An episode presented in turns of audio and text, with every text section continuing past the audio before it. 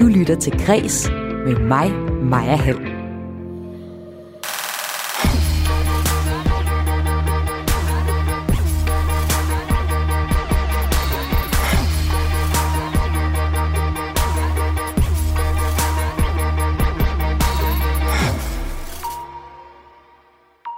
Gode kunstnere låner, men de rigtig gode kunstnere, de stjæler. Sådan sagde den spanske kunstmaler Picasso engang, og jeg tror, at der er noget om snakken. Den næste time handler det derfor her i kreds om kreativitet og om, hvor de gode idéer kommer fra. For hver mandag spørger jeg aktuelle kunstnere om, hvem de har stjålet fra. Dagens hovedperson er forfatter og dokumentarist Peter Øvig, som er aktuel med bogen Jeg er, hvad jeg husker. Og til den bog, der er han stjålet fra den franske forfatter Delphine de Vigan. Mit navn, det er Maja Hall, og ideen til det her program, den har jeg stjålet fra en amerikansk bog, der hedder Steal Like an Artist. Velkommen til Kres.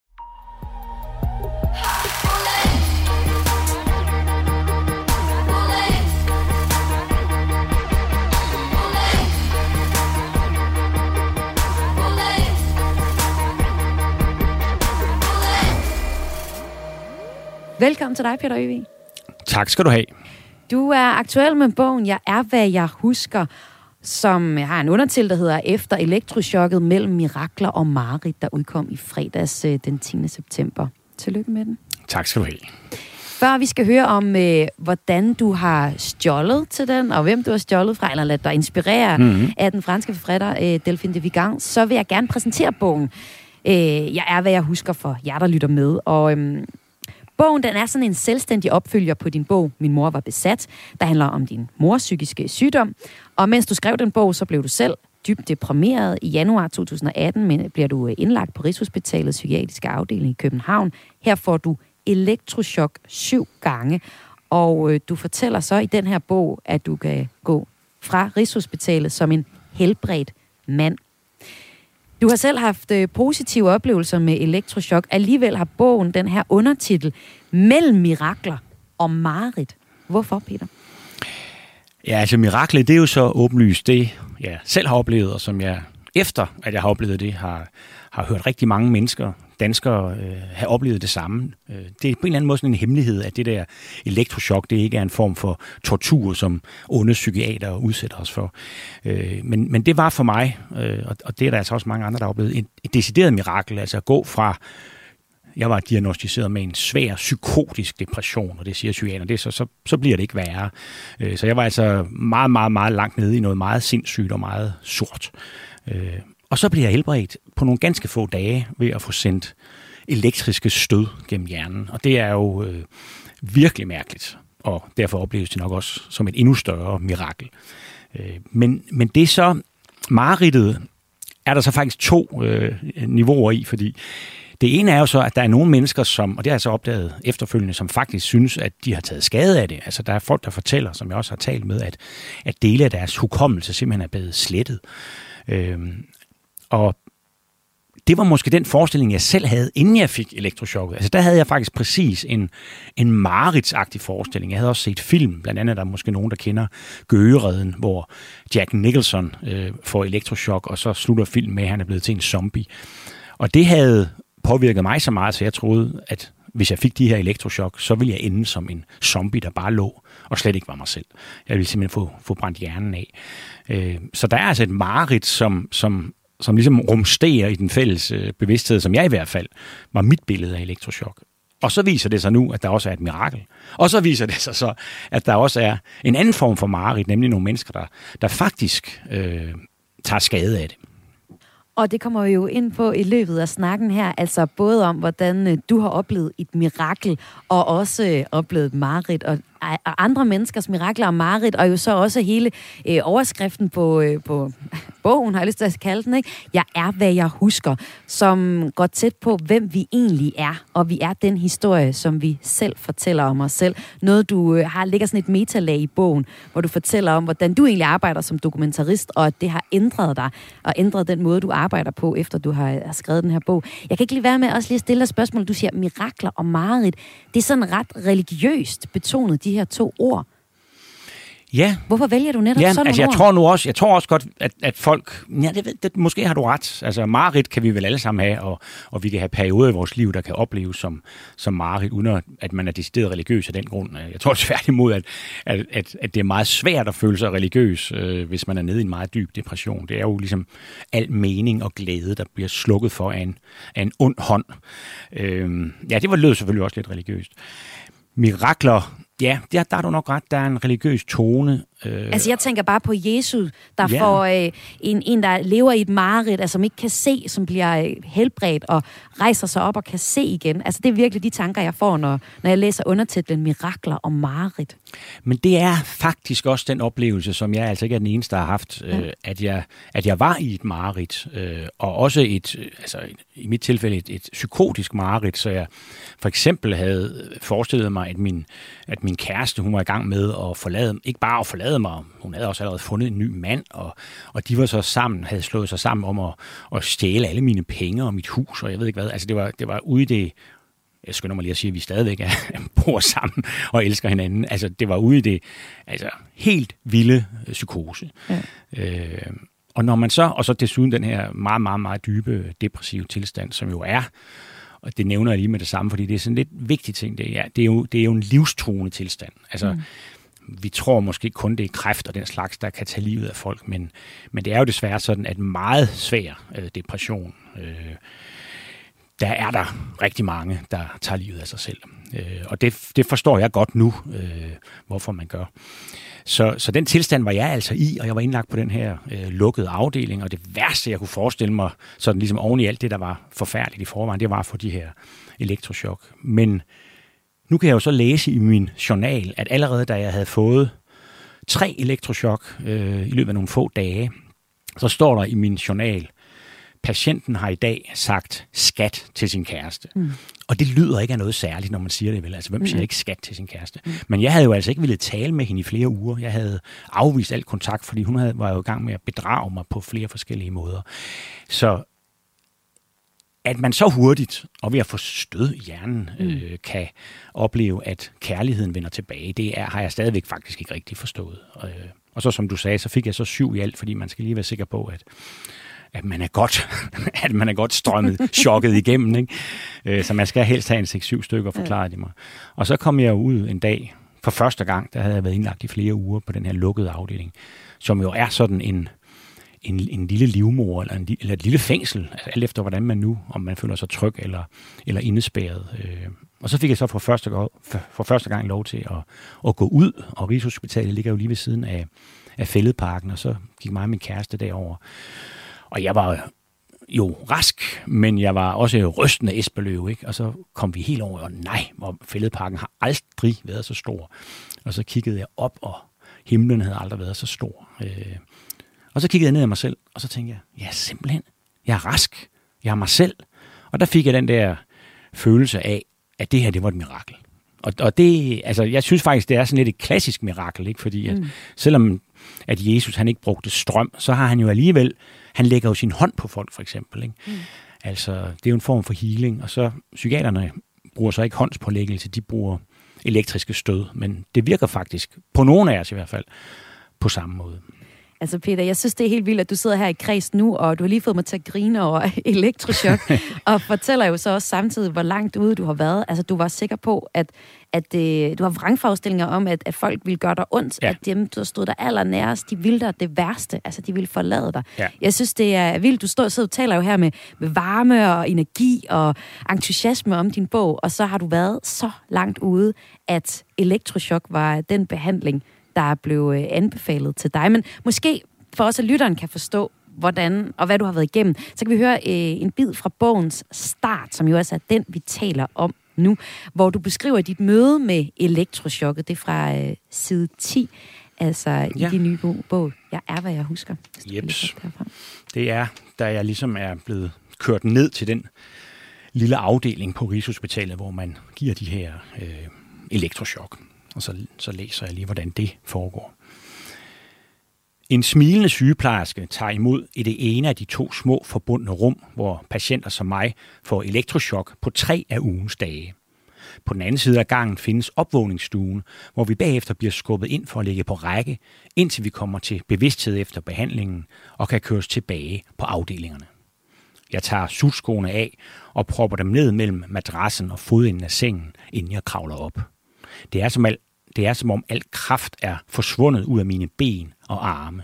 Jeg lægger mig i sengen og får en tynd dyne over mig. Rummet er ganske smalt, og fra mit perspektiv ser de mange mennesker i rummet ud til nærmest at læne sig ind over sengen. Udover mine to ledsager ved fodenden er det sygeplejersken, en yngre læge, der leder seancen, og en narkoselæge, der straks går i gang med at prikke hul og lægge et drop i min arm til både narkosen og de muskelafspændende stoffer, som skal hindre min krop i at gøre skade på sig selv under kramperne. På mit bryst fæstnes små elektroder forbundet til et EKG-apparat, der skal måle hjertets aktivitet under behandlingen. Andre elektroder, der sættes på panden og i tændingen, skal følge hjernens EEG-aktivitet. En blodtryksmåler føres rundt om min overarm, og en klemme på pegefingeren skal måle iltindholdet i blodet. Hen over mit hoved føres en tilsyneladende standardiseret samtale mellem lægen og sygeplejersken.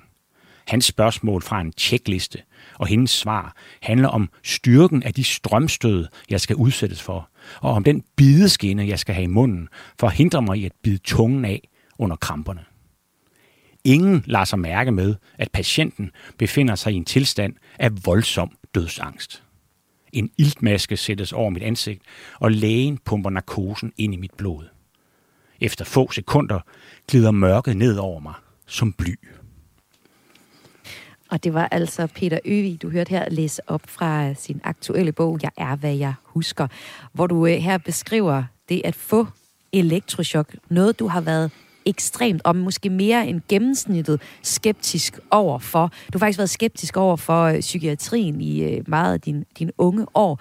Så øh, hvordan var det så, da du blev præsenteret for elektrochok som behandling for din øh, depression? Altså, det skete faktisk meget hurtigt. Jeg kom ind sådan en fredag eftermiddag, så øh, var der en del læger inde og kigge på mig i løbet af weekenden. Jeg var åbenbart sådan et alvorligt tilfælde. Øh, og der er de så, de skriver, at de er sådan set meget hurtigt enige om, at jeg har en svær psykotisk depression. Altså, jeg er depressiv, og jeg er vanvittig. Øh, så, så mandag, der overlægen møder på arbejde, så, så får jeg faktisk at vide, at, at den rigtige behandling til det her, og den hurtige behandling, den effektive behandling, det er elektrochok. Og det ved jeg bare, at det ville ske. Altså, det havde jeg frygtet på forhånd. Altså, øh, nu var jeg jo sindssyg, så, så det gjorde, at jeg nærmest forestillede mig, at, at det var bevidst, at de ville øh, svitse min hjerne af. Altså, det er også sådan, det er i Gøgeredden med Jack Nicholson. Der er sådan en ondskabsfuld øh, afdelingssygeplejerske, ja, ja. Som, øh, som man har en fornemmelse af, at hun, eller det er ikke engang en fornemmelse, altså filmen fremstiller det sådan, at hun faktisk straffer ja. Jack Nicholson med elektroshock, og det er jo helt forfærdeligt. Og det var, det var sådan, jeg følte, at nu, nu skulle min hjerne øh, øh, brændes af. Øh. Og det foregår jo også ekstremt voldsomt i Gøgereden. Vi kommer tilbage til den film senere, ja. fordi den øh, er fra 75 og portrætterer hvad, en, øh, en, en situation for måske øh, længere tid tilbage, hvor at elektrochok, der vidste man ikke meget om det, og man udførte det også på en, en anden måde. Ja, ja. Mildest talt. Ja. Du fortæller så her til start, altså nu snakker om det her med, at, du er, at det, er dit mirakel, men hvordan er du så ændret efter, du har fået elektrochokket? Jamen altså... Er du blevet svitset til noget andet? altså, jeg er jo simpelthen så taknemmelig over det elektrochok, øh, og den i øvrigt gode behandling, jeg fik på Rigshospitalet. Øh, og det er jo fordi, at jeg har en, en følelse af, at det redder mit liv. Altså, øh, jeg tror ikke rigtigt, nu, nu prøver jeg jo i min, i min seneste, altså min forrige bog, øh, Min mor var besat, at beskrive, hvordan det faktisk er at gå ind i en depression. Og, og der er der mange, der har prøvet det, som siger, at øh, det er en af de bedste beskrivelser, de har læst, og de har ikke selv været i stand til at forklare deres nærmeste, så nu kan de ligesom stikke min bog ud, og så er der måske nogen, der bedre forstår, hvad det vil sige at være deprimeret. Men jeg vil stadigvæk sige, at det kan man ikke beskrive. Altså, det er jo, det er jo en tilstand af vanvid, som er meget svær. Altså, det er jo ligesom, det er ligesom at man øh, altså, har en indre smerte, der sådan står og pulserer hele tiden, og som man faktisk ikke rigtig kan holde ud. Altså, det er ikke en fysisk smerte, jeg taler om. Det er en, det er en psykisk smerte, ligesom om man bliver påført, hvis man nu bliver påført en fysisk smerte hele tiden. Der er også folk, der er, der er fysisk syge, der har ondt hele tiden. Det må være så forfærdeligt. Og her er det altså ligesom om, der er noget, der står, sådan en høj hyletone af smerte, der står og, og vibrerer ind i en, og man kan faktisk ikke rigtig være til. Øh, så så, øh, så det er, man er jo man er jo skør, øh, når man er kommet helt ned i, i det der lag. Og omvendt, når man så bliver, når den, når den smerte bliver fjernet af de her elektrochok, så er man jo, altså jeg var jo simpelthen så taknemmelig, og der gik, det kan stadigvæk ske faktisk, at, at når jeg taler om øh, den taknemmelighed, jeg har over for, over for den behandling, jeg fik på Rigshospitalet, at jeg simpelthen kommer til at græde. Altså fordi det er, det er ligesom om, der er nogen, der har, der har reddet mit liv. Det lyder jo helt religiøst igen, når du Ja, ja. ja. Øh, og jeg, jeg tror da egentlig også, at nu har jeg altid oplevet mig selv som religiøs, men, men aldrig følt mig tiltrukket af, af religioner, som jeg synes sådan er, hurtigt bliver lidt selvhellige og firkantede og dogmatiske. Men, men jeg er da blevet mere religiøs af det her. Mm. Øh, og min, jeg, jeg vil sige, at, at, at min indgang til det religiøse, det er nok lige præcis taknemmelighed. Altså mm. jeg synes, at, at øh, taknemmelighed er den fedeste følelse, man kan have. Mm. I bogen her, der øh, følger vi ikke kun din fortælling om at få elektrochok. Vi øh, følger også Pernille Søndergaard Fransens fortælling, og den er noget anderledes end din. Hvem er Pernille? Jamen, Pernille er en kvinde, der bor i en lille by uden for Vejle, øh, og som har haft den modsatte oplevelse af elektrochok i forhold til mig. Og da jeg øh, her under corona lige pludselig fik øh, afbudt en, en lang øh, foredragsturné, øh, så skulle jeg jo ligesom have noget at lave, så tænkte jeg, hvad skal jeg skrive en bog om? Jeg skal skrive en bog om miraklet. Jeg skal skrive en bog om elektrochok. Så var jeg godt klar over, at, at det kunne blive lidt ensidigt, hvis øh, det nu kun var min mirakelhistorie. Så jeg begyndte at, at lave noget research. Og så var der så et læserbrev i en avis, hvor Pernille skrev, at hun havde simpelthen taget skade af det. Og så ringede jeg til hende. Og det var så vildt, og det har det sådan set også været siden, fordi Øh, hun føler, at hendes liv er blevet ødelagt af elektrochok, fortalte hun mig i, ja. i telefonen. Og hun fortalte mig også, at hun allerede havde læst øh, min bog, øh, altså den forrige bog, hvor jeg fortæller om at få elektrochok. Øh, og at hun endda havde været til mit foredrag, et foredrag med mig på Vejle Bibliotek. Og det, som gjorde indtryk på mig der, i vores allerførste samtale, var, at hun sagde, at hun gik grædende hjem fra det foredrag. Og der gik det op for mig, at jeg har jo ligesom rejst rundt som sådan en ny omvendt det var også et religiøst begreb, ja, ja. og fortalt om det her elektrochok, som, som redder folk ud af dyb depression.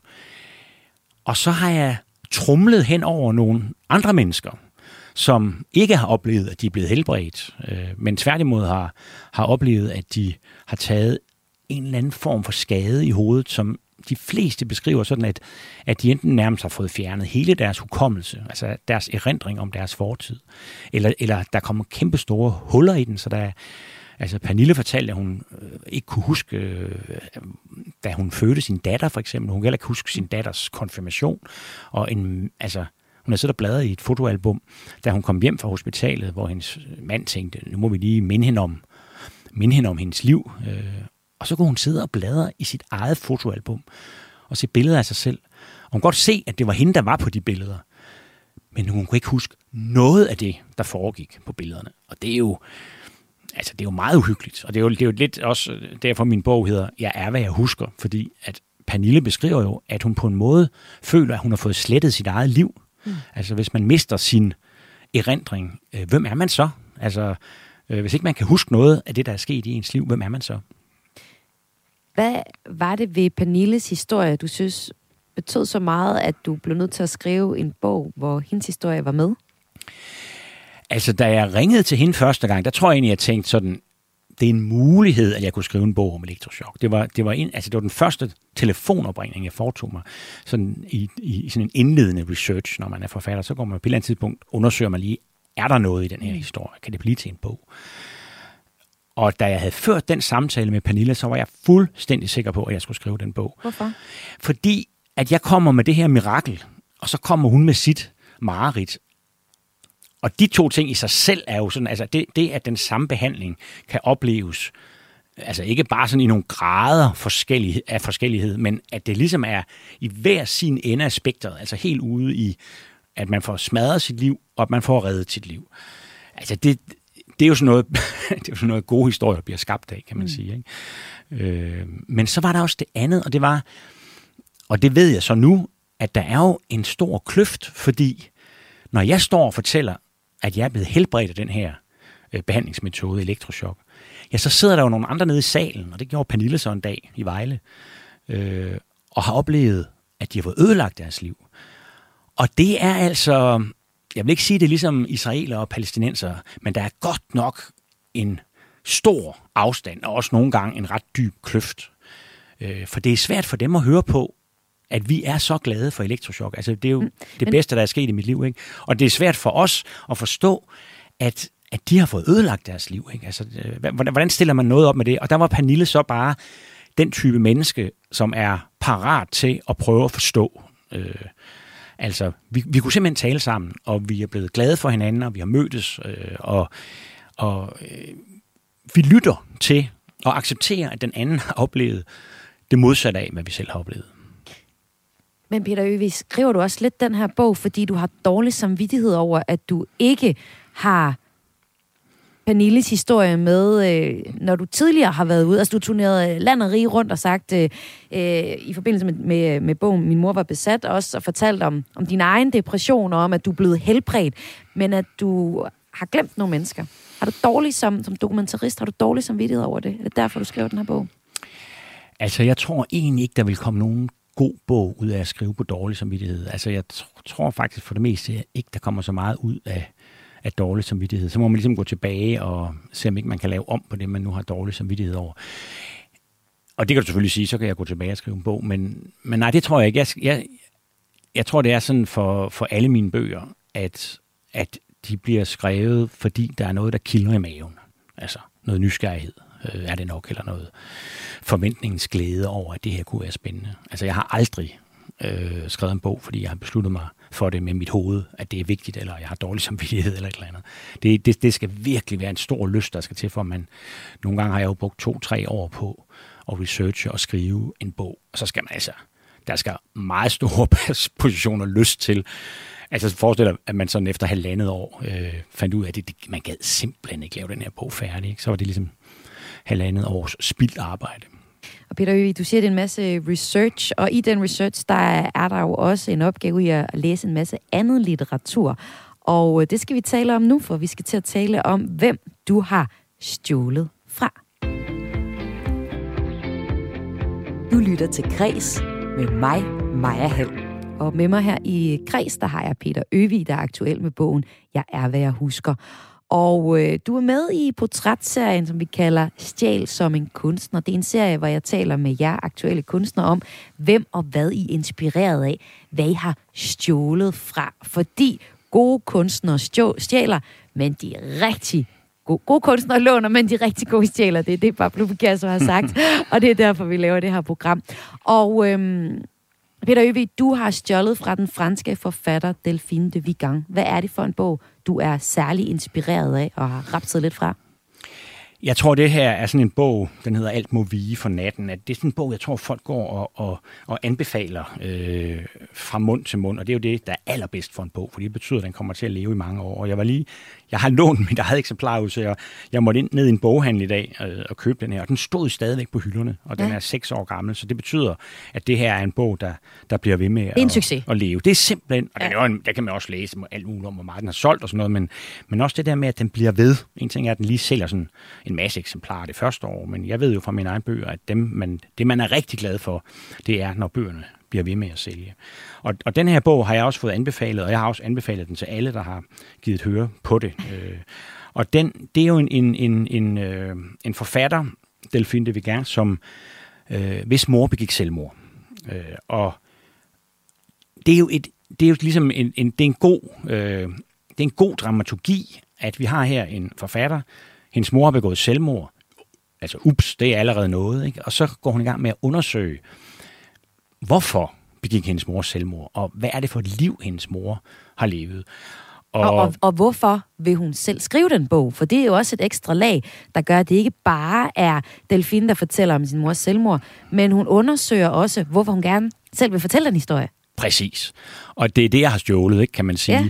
For den her og bog... det er lige præcis den del af det, det med at undersøge, hvorfor at den historie er en historie, du bliver nødt til at fortælle. Der er det, du har, har stjålet.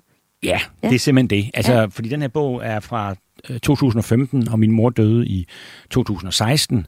Og der havde jeg så, da min mor døde, havde jeg læst den her bog, så den lå sådan som, som en af de der bøger, man er begejstret for. Og den dag, min mor døde, var også den dag, hvor jeg få timer efter hendes liv var varmt endnu, besluttede, at nu kunne jeg skrive en, en bog om min mor. Og så er det klart, at der er noget, der ligner her. Ikke? Altså min mor gik så ikke selvmord. Hun, det kunne hun lige så godt have gjort. Jeg forstår faktisk ikke, når jeg nu kan se, hvor syg min mor har været. Altså også af dyb depression og har været indlagt på psykiatrisk hospital mange gange. Så jeg, det er sådan set et lidt mysterium for mig, hvorfor hun ikke begik selvmord. Men, men historien er jo på den måde den samme. Man har en mor, der åbenbart har lidt af en enorm stor smerte, og så ved man jo godt, det har Delfin vidst, det vidste jeg, at det har haft en kæmpe påvirkning øh, på vores liv, fordi vi allerede øh, fra vores barndom har levet med en mor, der var psykisk syg eller ustabil, eller i hvert fald havde en stor smerte, som fyldte meget i hendes, øh, i hendes bevidsthed. Så, så det er jo lighederne. Øh, jeg havde nok ikke tænkt, at man faktisk kunne skrive en bog om sin egen mor, hvor man også ligesom beskrev øh, ens arbejde med at undersøge sagen. Altså, det tror jeg, det er muligt, at jeg simpelthen ikke havde fået den idé, hvis ikke jeg havde læst øh, Alt movie for natten, øh, lige inden at, at, min mor, at min egen mor døde. Og hvis vi bare lige skal give et ris af, hvem Delphine hun er, så er hun øh, fra 66 og født i Frankrig, og hun er sådan en forfatter, der blev forfatter i en lidt sen alder. Og historien om hende er også, at hun, hun har skrevet de første bøger om natten øh, ved siden af et fuldtidsarbejde og øh, med, med livet med to små børn oveni. Hendes gennembrudsroman, den kom øh, i øh, 2007, og den hedder No og mig. Og... Øh, ja, så har hun kommet med på bøger efter. Det er ligesom om, at det er succes hver gang, og det altid, øh, handler altid ret meget om hendes eget liv, i hvert fald på et eller andet punkt, og om den mor, som hun øh, har haft, der bestemt ikke var den mor, man kunne drømme om at have. Og det er så særligt det, hun skriver om i Alt må vi for natten. Og øh, også meget baseret på en sand historie, en anden bog, som også kredser rigtig meget om Vigans eget liv. Og øh, det er jo egentlig ret tydeligt, du fortæller, hvad, hvad du særlig er inspireret af. Jamen, det er den måde, det der ekstra lag, at undersøge, hvorfor man vil fortælle den historie, man vil fortælle som forfatter. Og det kan man jo egentlig tydeligt se i øh, din bog, øh, der handler om din egen mor, men hvordan kan man se det i den her bog? Ja, det, det vil jeg godt svare på. Jeg, jeg, nu står jeg bare lige her og kommer i tanke om, ja. når jeg kigger på forsiden af, af Delphine de Vigans bog, at jeg har jo ikke kun stjålet øh, den, ligesom den der måde med at følge en undersøgelse af øh, en mors skæbne. Øh, det er jo også omslaget, jeg har stjålet. Ja. Okay, for, Fordi yes. her ser vi øh, Delphine de Vigans mor på et ungdomsbillede, og jeg tror ikke, hun er meget over 20 år. Jeg tror måske endda, jeg tror, hun er 20 år her. Hun er meget, meget smuk, og hun har den der franske øh, 60'er skønhed over sig. Og hun ryger en cigaret jeg har brugt et billede af min egen mor, som da hun var 18-19 år, hvor hun faktisk også er ret smuk. Det må jeg indrømme. Det var ikke noget, jeg selv kunne se, men det var der så folk, der sagde til mig, at hun har da virkelig været smuk, øh, hvor hun sidder i en liggestol. Også i de her sort-hvide farver. Et amatørfoto kan man se på dem begge to. Og så farverne også de samme. Altså øh, sort, et sort-hvidt foto, øh, og så noget hvid skrift, og med titlen i rødt. Altså, jeg fuldstændig planket den her forside på, på Alt må vige for natten. Og så har jeg så gengæld glemt, hvad det var, du spurgte om. Nå, jeg kan jo bare supplere og sige, at, at det var så øh, til din bog, Min mor var besat, og du, det går jo så faktisk lidt igen på omslaget på din nye bog, Jeg er, hvad jeg husker, som jeg sidder med her. Det er også med, med den røde skrift og det ja. sort-hvide billede. Det er ikke en, en ung udgave af dig, men det er en, en, en tidsvarende udgave af dig, der er, der er i sådan en sort-hvid foto øh, på forsiden. Ja. Men, men det er sådan set, øhm, bare spørger om, det er, hvordan man konkret kan se det i bogen. Jeg er, hvad jeg husker, at du har stjålet fra Delphine de Vagans måde at skrive på i Alt må vige for natten. Altså det, der, det, der fascinerede mig ved hendes øh, måde at skrive på, det er jo, at hun... Øh, altså, der er jo masser af mennesker, der har skrevet en historie om en livsskæbne, hvor folk begår selvmord eller lider af depression, og så fortæller man det menneskes historie. Øh, og der er jo også masser af mennesker, der har skrevet selvbiografisk og fortalt om deres eget liv. Men det, som Delphine de Vegan gør, det er, at hun ligesom kører i to spor, og det er det, jeg synes giver en enorm god dynamik til hendes bog, hvor hun på den ene side nogle gange simpelthen skriver, hvad skete der med hendes mor i bestemte perioder, øh, hvor det kunne være en roman. Det er så bare dokumentarisme. Og andre gange går hun en, et, et, en etage op og er sådan lidt meta og beskriver, hvordan, hvad hun selv oplever, hvad hun selv tænker, og man følger hende på det her, i det her undersøgelsesarbejde. Og det er jo den model, jeg planker i, øh, i Min mor besat. Og det er faktisk også den model, jeg fortsætter med at skrive i, som jeg synes Altså måske holder jeg aldrig op med at skrive efter den model. Det er i hvert fald en, ja, en meget tilfredsstillende måde for mig at gøre det på. Jeg plejer jo ligesom at, at træde helt ud af mine bøger. Det har i 20 år har jeg faktisk skrevet om alle mulige andre mennesker, og jeg er ikke til stede i de bøger. Jeg beskriver nogle dramaer, der foregår i nogle andre miljøer og med nogle andre mennesker end mig selv. Øh, men her i, øh, i Jeg er, hvad jeg husker, den nye bog, der øh, starter jeg jo faktisk med at beskrive ja, dels øh, mit, mit, min sygdom og mit elektrochok, men jo også, hvad der så sker allerede i det første kapitel, øh, træder jeg ind og beskriver, hvad der sker til den første fest, vi holder øh, i vores hus, øh, efter at jeg er blevet rask, og et halvt års tid efter jeg er blevet udskrevet, hvor jeg sådan begynder igen at kunne deltage i normal social aktivitet. Man er meget, meget øh, hudløs er nok egentlig et meget godt ord, øh, når man kommer ud fra en lukket afdeling. Øh, og der går meget længere tid, end jeg havde forestillet mig, og, og sikkert end mange mennesker forestiller sig, før man ligesom kan leve et, et almindeligt liv igen og gå til receptioner og fester, hvad jeg personligt altid har holdt rigtig meget af. Så det her, her, her skriver jeg så om den første fest. Øh, min, da, min søn og min kæreste har fødselsdag næsten samtidig, så de holder hvert år sådan en stor fest. Og et år tidligere, der blev den aflyst, for der var jeg sindssyg. Øh, og nu er det så den første gang, at vi ligesom skal holde en fest i huset, øh, efter at tingene er blevet nogenlunde normale. Men det er jo stadigvæk sådan super sensitivt og, og hudløst. Så, der, så der, der går jeg ind i mit eget liv for at beskrive, at sådan er det også at have været sindssyg. Altså det er en lang proces med at komme tilbage igen. Og så går jeg i gang med at undersøge, hvad er det så, jeg har oplevet? Hvorfor er det, jeg har det, som jeg har det nu? Hvorfor er det, der er ting, jeg ikke kan huske? Hvorfor er jeg så helt vildt øh, sårbar? Og hvorfor er jeg så grødlabil? Altså, min, min datter, øh, som er 21, hun har regnet ud, at hun har kun har set mig græde to gange i sit liv. Nemlig da min far døde, og da min mor døde. Og det er jo ikke meget på 20 år. Øh, men nu kommer jeg hele tiden, hele, hele tiden til at græde, og, og det gjorde jeg for eksempel der til min, til min søns og, og kærestes øh, fødselsdagsfest, fordi jeg holdt en tale, og så kommer jeg til at græde, når jeg taler om... Øh, ja, i virkeligheden er det meget sjovt, fordi det, man, det, det som den her grådlabilitet især går ud på, det er, at jeg, at jeg, at jeg bliver bevæget, øh, når jeg taler om kærlighed og taknemmelighed. Jeg kan sagtens tale om depression og sindssyge og elektrochok og sådan noget, uden at blive særlig bevæget. Men så snart jeg taler om nogen, der har været søde over for mig, ja, så begynder stemmen og, og bævre. Mm. Så, det, så, så nu har jeg, øh, nu har vi for eksempel, ser vi hele tiden billeder fra Afghanistan for tiden. Det er ja. ikke nogle billeder, der sådan gør noget ved dig. Jo, selvfølgelig, synes, altså, selvfølgelig er der ting, man synes er meget grumme og meget forfærdelige, og det, det gør jo indtryk. Det gør mm. det bestemt. Men, men det her er... Det er nødhjælpsarbejdernes arbejde, der, der rører dig, hvis det man skal vi, sætte ja, ja, ja, altså faktisk er det noget, som jeg godt vidste. Jeg havde bare glemt det, men Lars von Trier, som jeg arbejdede sammen med, da jeg var en yngre mand, øh, og som jeg anser for et fantastisk geni, og som jeg har lært rigtig meget af. Og en af de ting, han forklarede mig, det var, han sagde, Peter, prøv at lægge mærke til, hvornår du græder, når du ser en film. Du græder ikke, når der er nogen, der er onde ved hovedpersonen. Du græder, når hovedpersonen har gået noget ondt igennem, og så kommer der en og er sød. Mm. Og prøv at lægge mærke til det. Altså, det er simpelthen så præcist. Der er selvfølgelig der er undtagelser for alt, men det, det, det, er, det er, når der er nogen, det er, når det er kærligheden, det er vi rigtigt. bliver bevæget af. Det er rigtigt.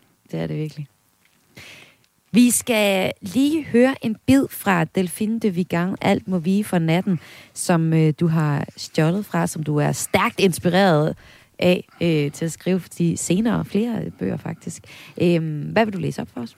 Jamen, vi, vi tager simpelthen øh, starten, fordi den er jo også et eksempel på både, hvor godt hun skriver, men også, at hun ligesom altså, ikke er bange for at køre en spænding op. Altså, jeg... Øh, jeg har også øh, tidligere, da jeg, hvor jeg skrev de her dokumentariske bøger, øh, læst thrillers, fordi at nogle gange er det jo helt øh, skamløst, hvordan de spænder hanen, ikke? og så skal vi, nu, nu skal vi hænge på, ikke? og nu kan man ikke lade være med at, at læse videre. Øh, og så er der nogle bøger, kan jeg egentlig godt selv lide at læse.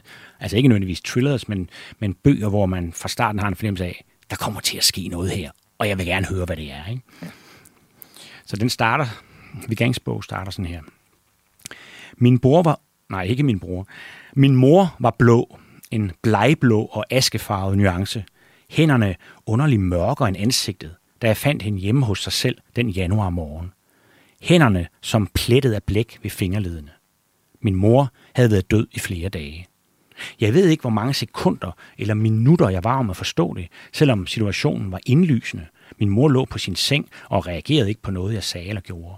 Et meget langt, akavet og fibrilsk stykke tid, indtil et skrig steg op fra mine lunger, som efter flere minutters åndedrætsstop. Den dag i dag, mere end to år senere, er det stadig et mysterium for mig, hvordan min hjerne kunne holde perceptionen af min mors lig så langt væk fra sig, og især lugten. Hvordan kunne den være så længe om at acceptere dens kendskærning, der lå lige der foran mig? Det er ikke det eneste spørgsmål, hendes død har efterladt mig.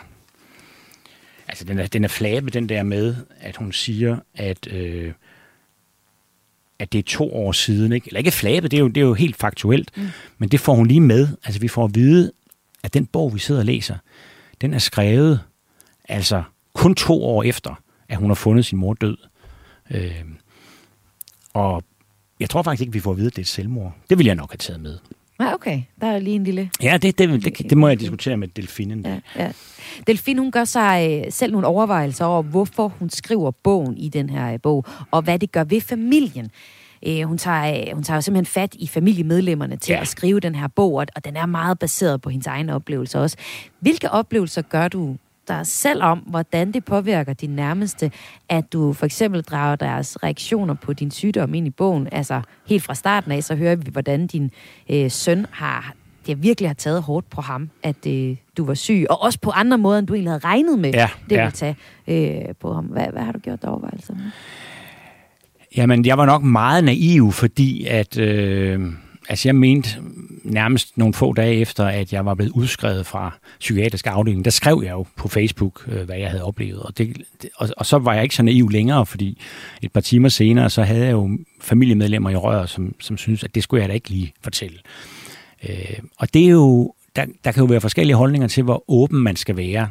Og så havde jeg umiddelbart den holdning, at, at jeg må jo vel nok bestemme, hvor, hvor åben øh, jeg har lyst til at være. Og så kan de andre jo øh, træffe andre beslutninger. Øh, men det er ikke så enkelt, fordi når jeg skriver om mig selv, det var faktisk øh, min datter, min store datter, som, som sagde til mig, far, det passer ikke det, du siger der, fordi når du skriver om dig selv, så skriver du også om mig, fordi at du er min far. Så det har vi haft mange diskussioner af, øh, altså i de sidste tre år. Øh, hvad, hvad kan jeg skrive, og hvad kan jeg ikke skrive? Og og det kender man jo også fra andre forfattere, der skriver meget tæt på det personlige, at de kan blive uvenner med familiemedlemmer eller få skænderier med, med familiemedlemmer. Så i den nye bog der har jeg jo været meget omhyggelig med, at alle, der overhovedet er omtalt, øh, selvfølgelig især i min egen familie, øh, at de har læst det og har haft indflydelse på, hvad der står. Og, øh, og når du så nævner min søn, så er det jo fordi at ham kan jeg skrive om, fordi han har så ikke noget imod, at jeg skriver om ham. Øh, han er 17 år i dag og var, ja, hvad var han, 14, da jeg var indlagt og sindssyg. Og han er nok den, der har, altså faktisk den, der har lidt mest under det. Jeg tror, altså dels øh, øh, blev han så vred, øh, da jeg blev indlagt, at han i, i flere måneder ikke ville tale med mig overhovedet. Øh, det opdagede jeg først, da jeg så kom ud fra den lukkede afdeling, at, at han ligesom var, var så vred. Det var meget klogt, ikke nogen, der havde fortalt mig, mens jeg var indlagt. Øh, og så havde han et langt, langt øh, efterforløb. Altså jeg tror faktisk måske, der gik et år, før han var tilbage og havde en nogenlunde normal skolegang, for eksempel.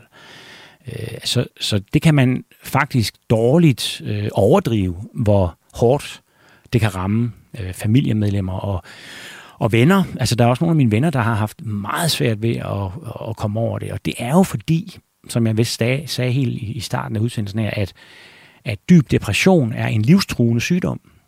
Så dels kan man være bange for, at far eller kæresten eller ens nære ven øh, bliver ved med at være inde i det der vanvid. Altså, der findes faktisk noget, der hedder kronisk depression. Og dels kan man jo især være bange for, øh, at jeg pludselig øh, gør alvor af de der tanker om at begå selvmord. Og det er jo, øh, når man har været syg i mange måneder, så er det jo af traumatiserende art selvfølgelig, især for dem, der er, der er aller tættest på en. Peter Øvig, du har stjålet fra Delphine de Vigans øh, skrivestil, og øh, her i den sidste del af vores samtale, der vender vi lige lidt tilbage til Jeg er, hvad jeg husker, og hvordan du kom frem til at skrive netop den bog. Du lytter til Græs med mig, Maja Hall. Og Peter Øv, der er aktuel med bogen Jeg er, hvad jeg husker, som har undertitlet i titlen Efter elektroschokket mellem mirakler og mareridt. Og bogen den udkom i fredags. Og øh, jeg inviterede dig ind i portrætserien Stjæl som en kunstner, hvor vi har talt om, hvad der inspirerer dig som forfatter og dokumentarist. Og du har netop fortalt, at du har stjålet fra Delphine de Vigans øh, selvbiografiske skrivestil, og det metalag, der ligesom også ligger i hendes bog Alt må vige for natten, hvor hun ikke alene skriver om sin egen familie og mors selvmord, men også om, hvorfor hun bliver nødt til at fortælle den historie. Og det leder mig jo så frem til spørgsmålet for dig, Peter Øvig, hvorfor du måtte fortælle historien om dit eget elektroschok. Ja, og nu er det jo endda bog nummer to. Ja, der har meget at fortælle om det. ja, ja, altså... Øh, den første bog, jeg skrev, var der, var der ligesom overhovedet ikke nogen øh, debat hos mig, eller der var ikke nogen som helst tvivl. Altså, jeg var jo i gang med at skrive en bog om min mor øh, og hendes øh, depressioner. Og så blev jeg jo faktisk selv deprimeret og, og efterhånden decideret sindssyg midt i den øh, arbejdsproces. Og da jeg så kom ud fra hospitalet og havde øh, kommet mig igen, øh, jeg tror faktisk, der gik et års tid i alt med den proces, øh, så var jeg heller ikke i tvivl om, at, at hvis jeg skulle tilbage og være forfatter, det havde jeg sådan set ikke troet i det år, så var det ved at skrive den bog færdig, og den kunne jeg kun skrive færdig ved at fortælle, at jeg faktisk selv var blevet sindssyg under arbejdet, og, og så beskrive den oplevelse. Øh, så det var den bog, den, øh, den gav sådan set på en eller anden måde sig selv. Og, og det, der så er sket siden, det er jo, at... Øh, at den respons, jeg har oplevet på bogen, er helt anderledes end den, jeg har oplevet på, på de bøger, jeg har skrevet i de foregående 20-25 år. Jeg har jo altid fået meget respons, og jeg har fået enormt, altså jeg kan virkelig ikke, altså jeg, jeg, jeg er meget taknemmelig over øh, al den anerkendelse, jeg har fået for mine bøger. Men her skete der bare noget radikalt anderledes, nemlig at jeg kunne mærke, at den, den, den, var, den gik ind i folks liv og fik dem til mm, altså, i nogle tilfælde faktisk at handle anderledes. Altså, øh, jeg har jo fået breve fra mennesker, der har, der har turet tage et elektroschok, fordi at de havde læst min bog. Ja.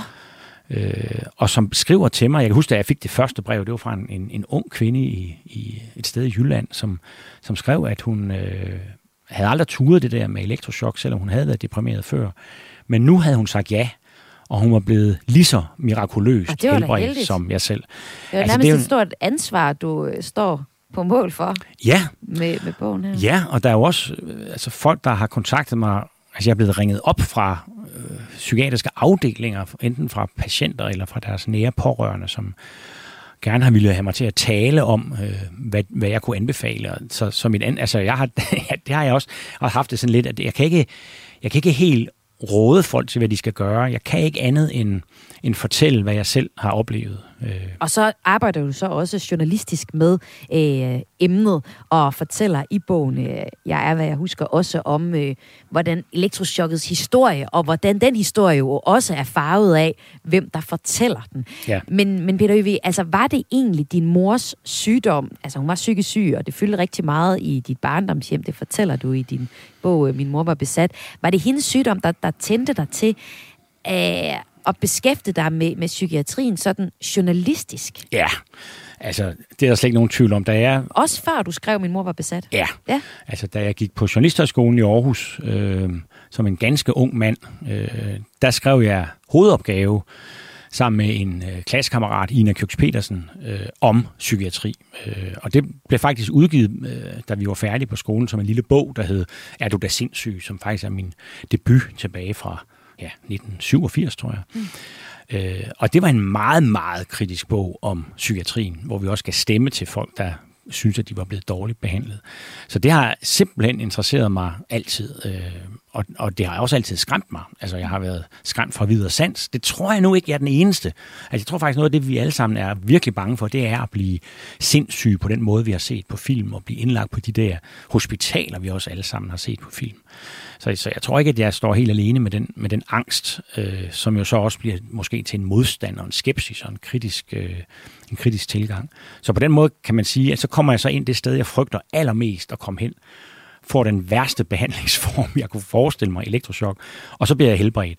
Og så, bliver, og så kommer jeg ud igen, og så skal jeg jo ligesom, det er ligesom om hele mit verdensbillede er, er blevet vendt på hovedet. Fordi det har altid været en meget vigtig del af mit verdensbillede, at, at vi ikke behandlede folk med, med psykisk sygdom ordentligt. Øh, og så har jeg opdaget, at, at det gør vi altså også. Vi gør det ikke altid, men, men jeg fik en virkelig god behandling. Og Peter Øvig, når du siger, at vi nok alle sammen er ekstremt bange for at øh, ende eller i hvert fald komme forbi en øh, psykiatrisk øh, afdeling eller en lukket, så er det jo nok også fordi, at øh, det er ikke en arm, der er gået i stykker, der skal fikses.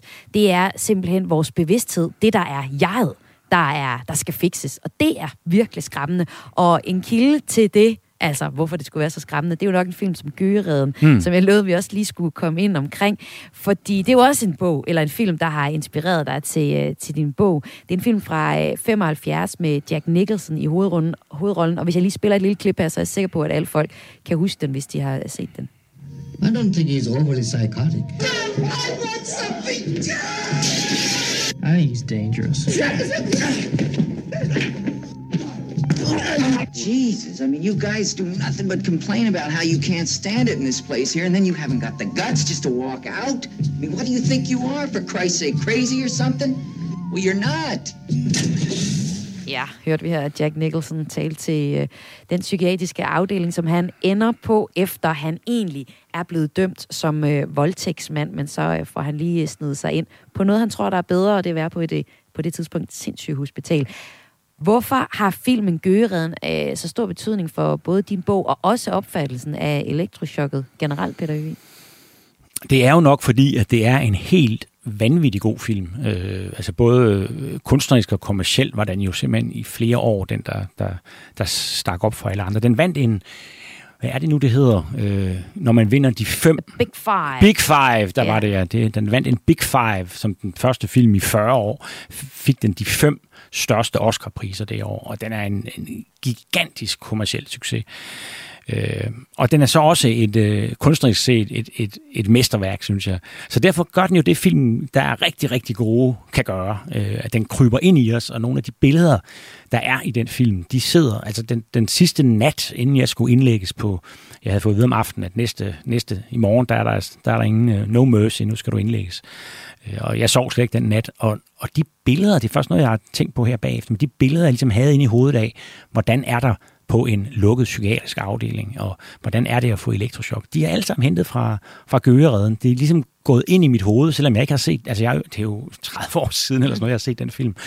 Så, så det, det er jo det, film kan, og sikkert også øh, øh, gode bøger, at de ligesom de bliver siddende et sted inde i vores bevidsthed. Og i det her tilfælde kan man så sige, at der har den film så også gjort en hel del skade, fordi det fortalte så psykiater, som, øh, altså i min bog er der en, en, en psykiater, som var leder af Rigshospitalets psykiatriske klinik, dengang filmen havde premiere i Danmark. Og han sagde, at i årene efter, der var der enormt mange mennesker, der ikke ville have elektroshock, og han kunne simpelthen ikke overtale dem. Og så nogle gange, så, så tvangsbehandler de så folk, men, men det er ikke rart, sagde han, at, at tvangsbehandle folk med elektroshock. Altså tvinge folk til at få stød gennem hjernen, det vil man helst undgå. Og det havde den effekt, øh, fortalte han, at antallet af selvmord steg alvorligt øh, på Rigshospitalet i den periode, fordi at, at der var simpelthen så mange, der, der ved tilbage fra at få den behandling. Håber du på, at du med din bog, Jeg er, hvad jeg husker, øh, kan gøre det modsatte? Altså, du har jo i hvert fald allerede fået folk, fortæller du her, der skriver til dig og siger, jeg har taget imod øh, elektrochokket. Altså, Ja, men... Du kan lave en ny PR-kampagne. Jeg ved, det er Paul Hvidebæk, du taler om, professor ved Region Hovedstadens øh, Psykiatri, som, øh, som fortæller om, hvor, hvor meget skade, i hvert fald i hans optik, øh, gødereden gjorde for ja. folk, der fravalgte øh, elektrochokket. Håber du på, at, øh, at Paul øh, om nogle år kan sige, Øvi, han gjorde det. Vi så en stigning. Der er der øh, psykiater, der har været søde at sige, at, at de er meget glade for, at jeg faktisk fortæller, eller kommer med et budskab, som er lidt sjældent, nemlig at man faktisk kan blive helbredt i psykiatrien. Ja. Og det lyder lidt absurd, fordi sådan har vi det jo ikke med, med, med de almindelige hospitaler, fysiske hospitaler, at, at vi ikke tror, at man kan blive helbredt. Det tror vi dog for det meste, man kan, når man bliver indlagt med en, med en alvorlig sygdom. Altså, så gør de i hvert fald deres bedste. Og der er altså sket et eller andet med vores billede af psykiatrien, som, som Gøred nok ikke er den eneste årsag til, øh, som gør, at vi faktisk ikke rigtig har tillid til, at vi kan, at vi kan få nogen hjælp. Og det giver jo nogle skadevirkninger, blandt andet, at, øh, at politikerne måske ikke er så optaget af at bevilge penge til det her, den her psykiatri, hvis den alligevel ikke rigtig har noget godt omdømme, og folk ikke rigtig tror på den. Så ja, der er ligesom et eller andet, jeg har fået vendt mit, mit verdensbillede op og ned af at få en god behandling i psykiatrien, og der er nok et behov for at lige få rusket lidt i vores, i vores opfattelse af psykiatrien. Det er faktisk livsfarligt, hvis ikke man hjælper sine nærmeste med at blive indlagt, hvis de er blevet virkelig alvorligt sindssyge. Og øh, så må vi se, om, øh, om det ægte får en betydning, om vi kan se det i, i statistikken af din bog, øh, Jeg er, hvad jeg husker, kan, kan, tages, kan, kan ses i den. Øh. Ja, det tør jeg ikke håbe på, og det er også, det, som du sagde før, så er der jo et eller andet, det er som om, jeg, jeg føler, jeg får et eller andet ansvar her, ja, fordi hvad nu, hvis folk faktisk øh, på grund af min bog øh, siger ja til et elektroshock, og så får de øh, de her skader, øh, hukommelsesskader, som der også er nogen, der, der beskriver. Så det er altså et paradoks, at vi har en behandlingsform, der i lægerne siger omkring 80% af tilfældene faktisk er helt unik øh, effektiv, og så er der altså 20%, hvor den enten ikke virker, eller også endnu værre end det, faktisk har en eller anden form for skadevirkning. Peter vi her helt til sidst. øh, der har været nogle øh, interviews ude med dig i forbindelse med den her bog, Jeg er, hvad jeg husker. I et interview til Christi Dagblad, der udtaler du, at med den nye bog er og jeg nu citerer det, er jeg slået ind på en ny vej, jeg kommer til at følge nu. Jeg er selv med i bøgerne fremover, og jeg vil undersøge noget, der har essentiel betydning for mig, ikke som oplyser, men gerne i dialog.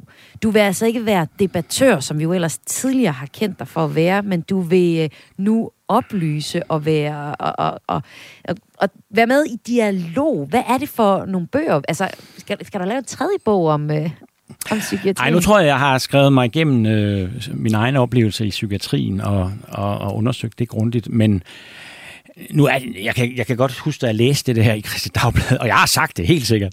Øh, tænker jeg også, oh, Peter, du skal måske lade være med at sige, hvad der kommer til at ske i fremtiden, fordi det ved jeg faktisk ikke noget om. Jeg ved ikke, hvad for nogle bøger jeg kommer til at skrive. Det er min mave, der bestemmer det, og hvornår kommer det til at kildre så meget, at, at jeg går i gang med en ny bog. Så, så det er måske lidt øh, uheldigt, men, men, men det er i hvert fald rigtigt, og det gælder både som forfatter, men faktisk også som menneske, at at det blandt andet i mødet med, med Pernille, som har oplevet mareridtet øh, ved elektroshock, har jeg opdaget, at det er måske mere interessant at lytte til, hvad nogen, der har helt andre øh, erfaringer, måske også helt andre erindringer end en selv, og måske også nogle holdninger, man slet ikke forstår. Altså, i stedet for at give sig til at slås med de her mennesker, så tror jeg egentlig, at jeg synes, det er måske mere interessant at prøve at forstå.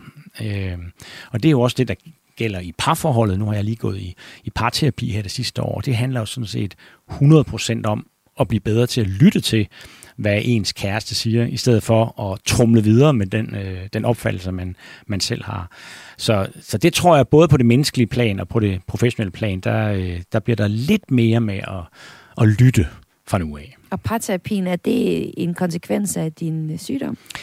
Ja, altså min kæreste var jo den super stærke øh, kæmpe, øh, som, øh, som stod lige ved siden af mig, selvom jeg altså ærligt talt ikke opførte mig særlig pænt over for hende, eller mistænkte hende for, for det værste, så blev hun jo ved med at stå der helt øh, solidt. Og, for, og faktisk gik der et par år, før vi opdagede, at, at øh, Janne måske også øh, altså havde brug for lige at trække vejret dybt ind og, og mærke, at hun også jo havde været chokeret ved at leve sammen med en mand, som, som, var, som var truet af selvmord, og som var fuldstændig øh, vanvittig. Så, så vi har været og er øh, en tur i parterapi, og, og, og, og er blevet og, og kigger på det der, og bliver bedre til at lytte.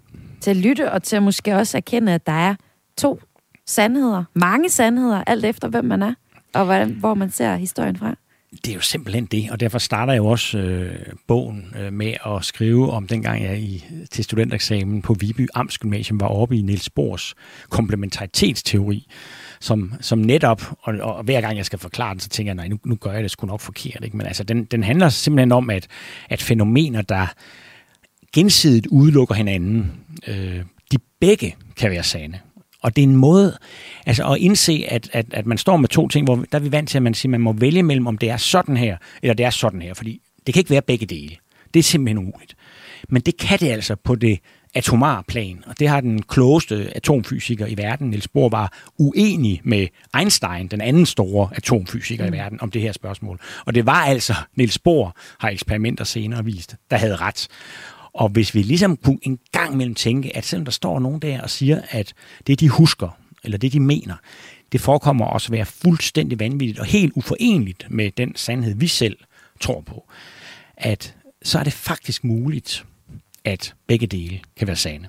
Og det kan man øh, læse mere om. Jeg kunne godt tænke mig at læse det op for dig, der lytter med. Men øh, du må ud og få fat i bogen, der hedder Jeg er, hvad jeg husker, og så læse på side 105, hvor øh, du som dokumentarist, Peter Øvig, også må sige, at der er flere sandheder, og vi er nogle gange den historie, vi fortæller om os selv, og det er ikke altid, at den er sådan noget, man kan finde i øh, Rigsarkivet. Peter Øvig, tusind tak, fordi du var med i Græs i dag. Selv tak. Og til dig, der lytter med, tak fordi at du gjorde det. Mit navn er Maja Hall, og programmet her kom i hus med hjælp fra Lene Grønborg Poulsen.